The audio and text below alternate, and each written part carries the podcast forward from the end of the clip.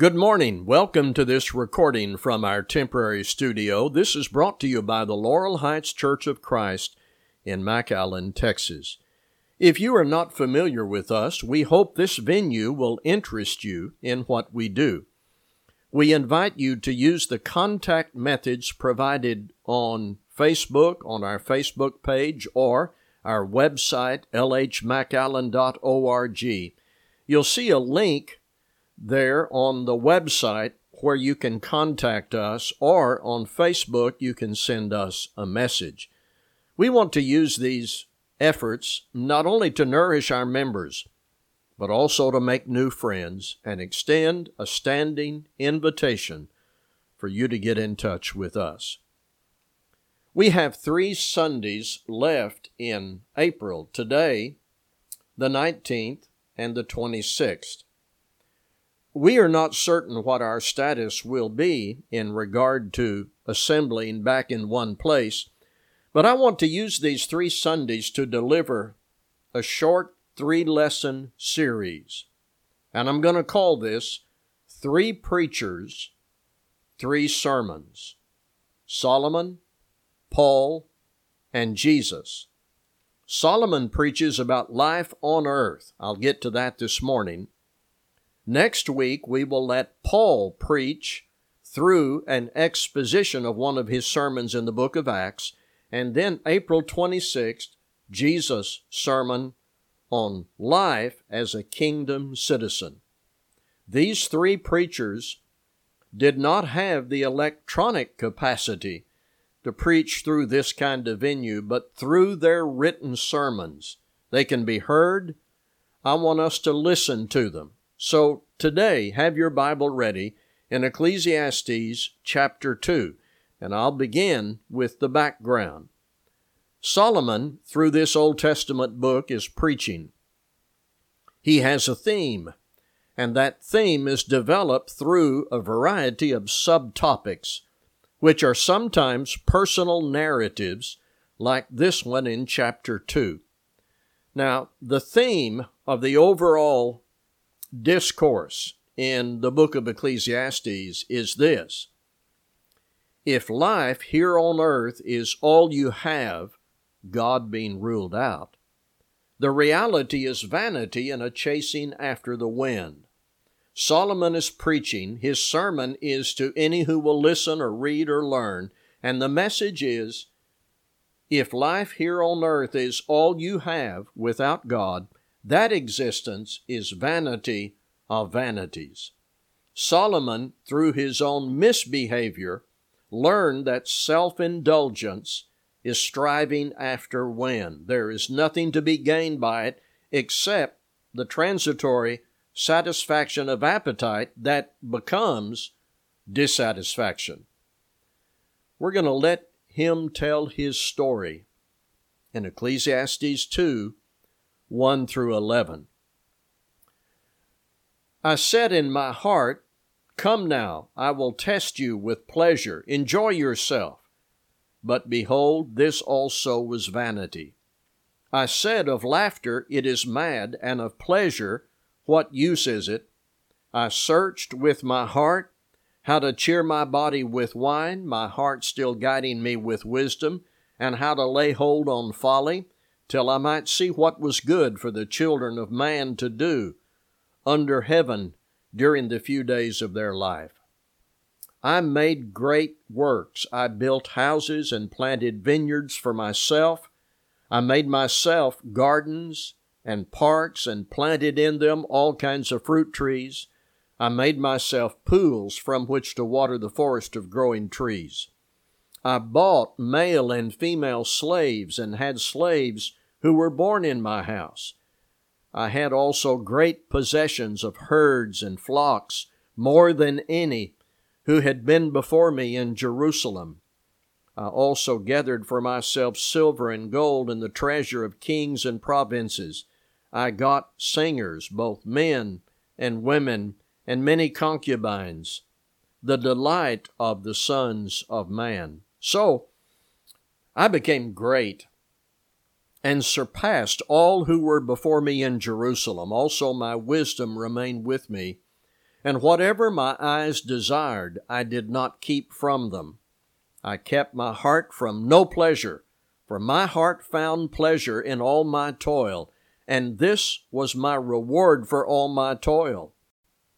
Then I considered all that my hands had done and the toil I had expended in doing it, and behold, all was vanity and a striving after wind, and there was nothing to be gained under the sun. This morning, we're going to let Solomon preach to us. So, this happens over and over that people come to a place in life where they perceive that now every possible pleasure the world offers must be tried, everything within reach. So, there is this reckless journey into self indulgence where no lasting satisfaction is found, just time and money wasted, relationships broken, and perhaps lessons learned. This sometimes happens when children leave home like the prodigal son. Now, without the restraint of parental authority, reckless living is pursued. A young man or woman gets off away from home to college or they leave for a job a teenager leaves home for the military, and the ambition quickly finds expression. Now I can see what it's like to get drunk or lose my virginity or spend my own money for anything I want to satisfy me. This impulse could come in midlife or at any time. So, there is this reckless journey into self indulgence that's very common where no lasting satisfaction is found, just time and money wasted, relationships broken, and perhaps lessons learned. Solomon is telling his readers that's exactly what I did, and I don't recommend it. I tried everything a man could indulge in. I surrounded myself with what the world offers, Solomon says. It was all within my reach. I could have it, like the song, The Wanderer with the lead vocal by Johnny Cash, I went out there in search of experience to taste and to touch and to feel as much as a man can before he repents. What was Solomon's conclusion? Behold, all was vanity. Now, let's look back into his report of this experiment and observe some strong clues First, right off the page, perhaps at first glance, we see something that speaks very clearly. The pronouns tell much of the story in Ecclesiastes 2. I, my, myself, repeated over and over. I have the English Standard Version, and in 11 verses, 18 times there is the personal pronoun I. Every sentence we've read in Ecclesiastes 2 1 through 11 has I or me or myself in it. The lesson these trips that people take into self indulgence are intensely self centered. They're not for others, they're not to glorify God, they're not to make you a better person. It is the pursuit of unmitigated indulgence and pleasure and is vanity narcissism, ego, destructive self indulgence. If you take off on this pathway, don't deceive yourself into thinking that it's for anyone but you. Parents, if you're drinking, you are not drinking for your kids' sake. Husbands, if you're sleeping around, you're not doing that for the benefit of your family. Drug dealers, you are not involved in illegal business for the good of your clients. Liars are not practicing dishonesty for anyone's benefit. Sexually immoral people are doing that for themselves. If you take off on this pathway, don't deceive yourself into thinking that it is for anyone but you. Second,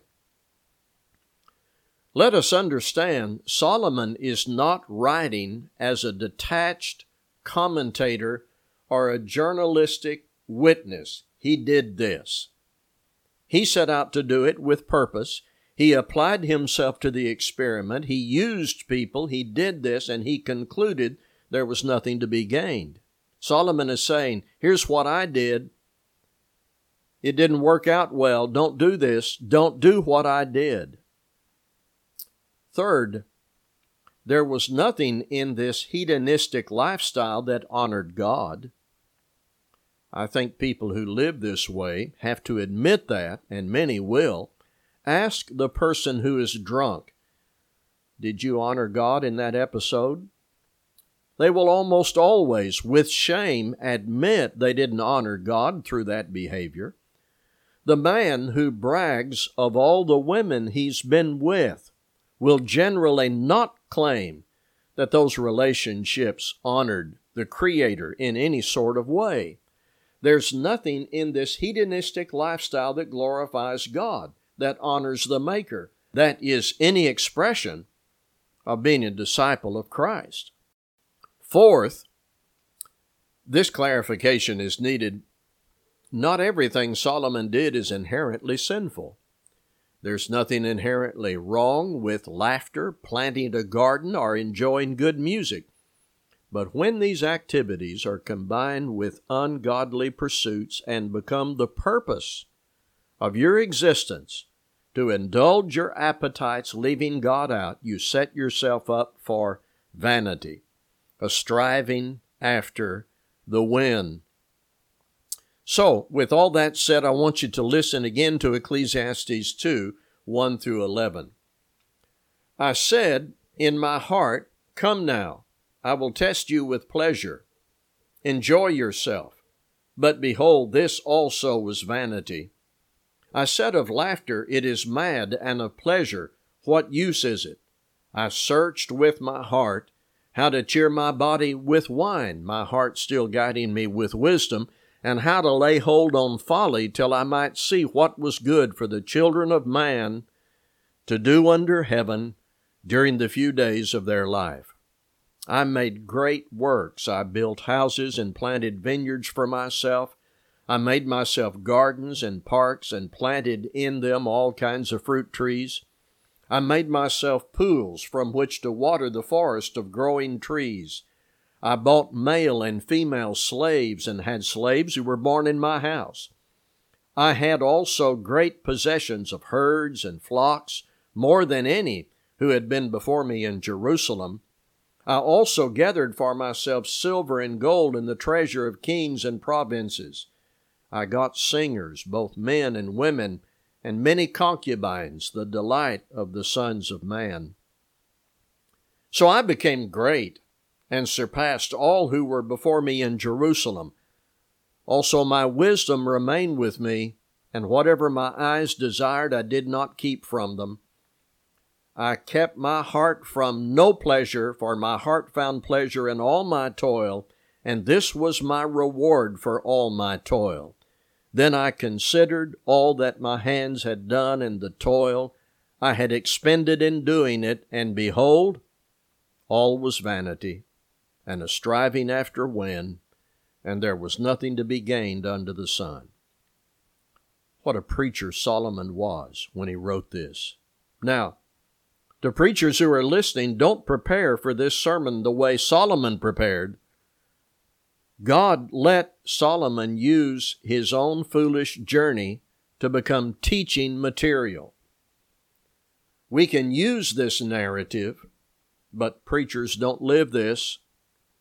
I've often said you don't have to live in sin to preach against it. Experience in sin doesn't improve your power to preach against sin. Authority to speak against sin lies in God's Word, not our foolish journeys. Solomon was guilty of sin, and then the Holy Spirit used that experience to make this compelling statement, to warn us and inform us and shake us from any idea that self indulgence is the pathway to good purpose. There's more to be said about all this. Bear with me. The argument may be made about this famous Old Testament passage that these projects and pursuits were so large that only a few people could ever attempt this today on this scale. And there's some truth there.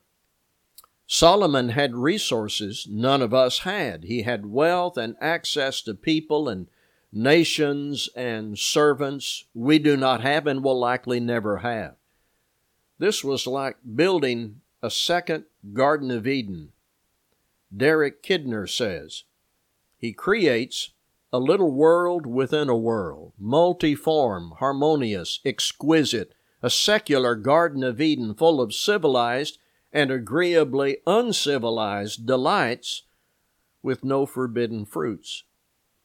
Notice that almost everything here occurs in the plural houses, vineyards, gardens, parks, trees, pools, songs, women and servants, silver and gold. And we may read this, and there may be some temptation to say to ourselves, uh, This isn't about me. Not in any way. I could never build this kind of hedonistic world.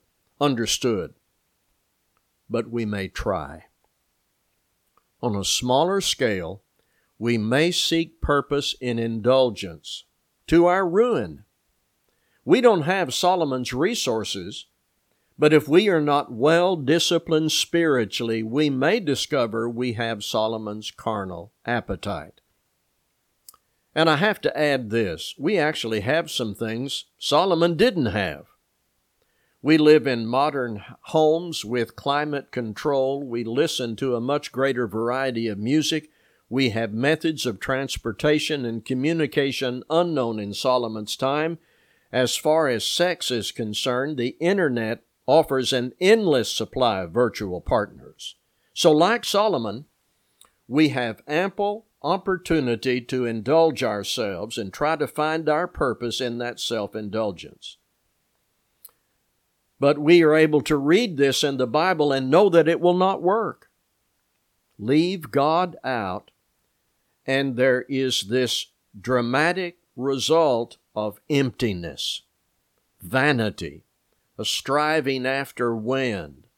Solomon didn't have Facebook, but God used him to write a book that speaks to us today. Solomon says, I tried it. Don't do what I did.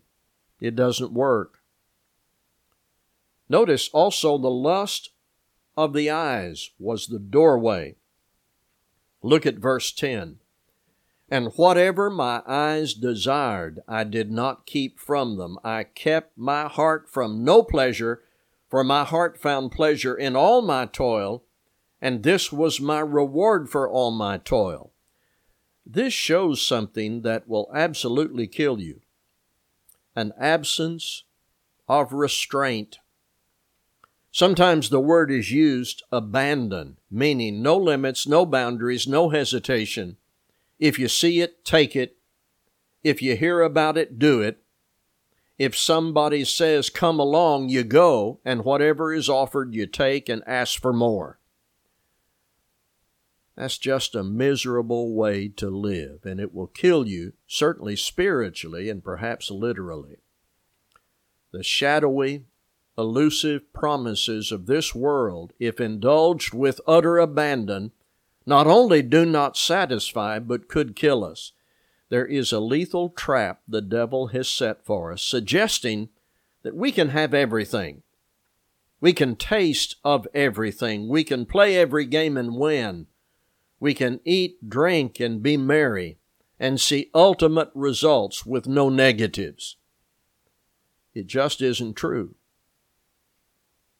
You come to verse 11 in Ecclesiastes 2.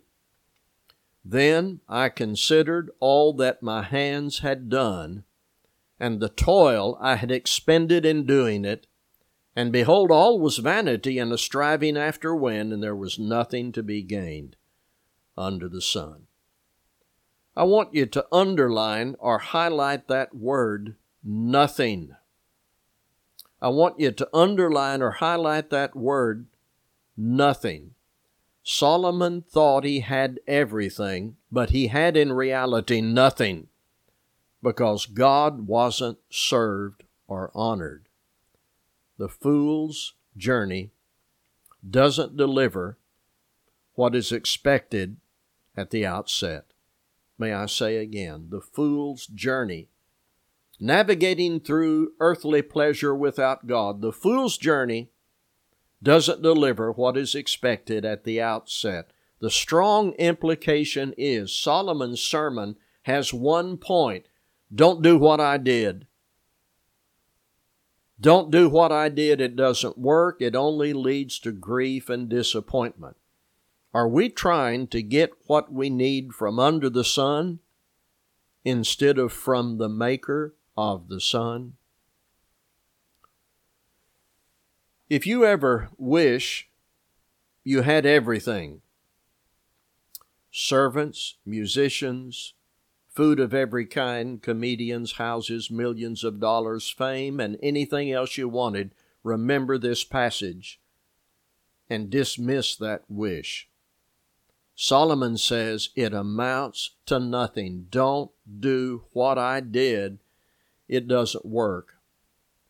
Everything Solomon pursued, Jesus was tempted by, but he resisted according to Matthew 4. Hebrews 4:15 and according to 1 Peter 4 verse 1, we can arm ourselves with the same mind of Christ resisting temptation. Thomas Kempis said, Let temporal things be used, but things eternal desired. You cannot be satisfied with any temporal good because you were not created to enjoy these alone. Although you should possess all created good, yet you could not be happy therewith nor blessed, but in God, who created all things, there consists your whole blessedness. And all this in the book of Ecclesiastes takes you to this conclusion. The end of the matter, all has been heard. Fear God and keep His commandments, for this is the whole duty of man. For God will bring every deed into judgment with every secret thing, whether good or evil. Thank you for listening.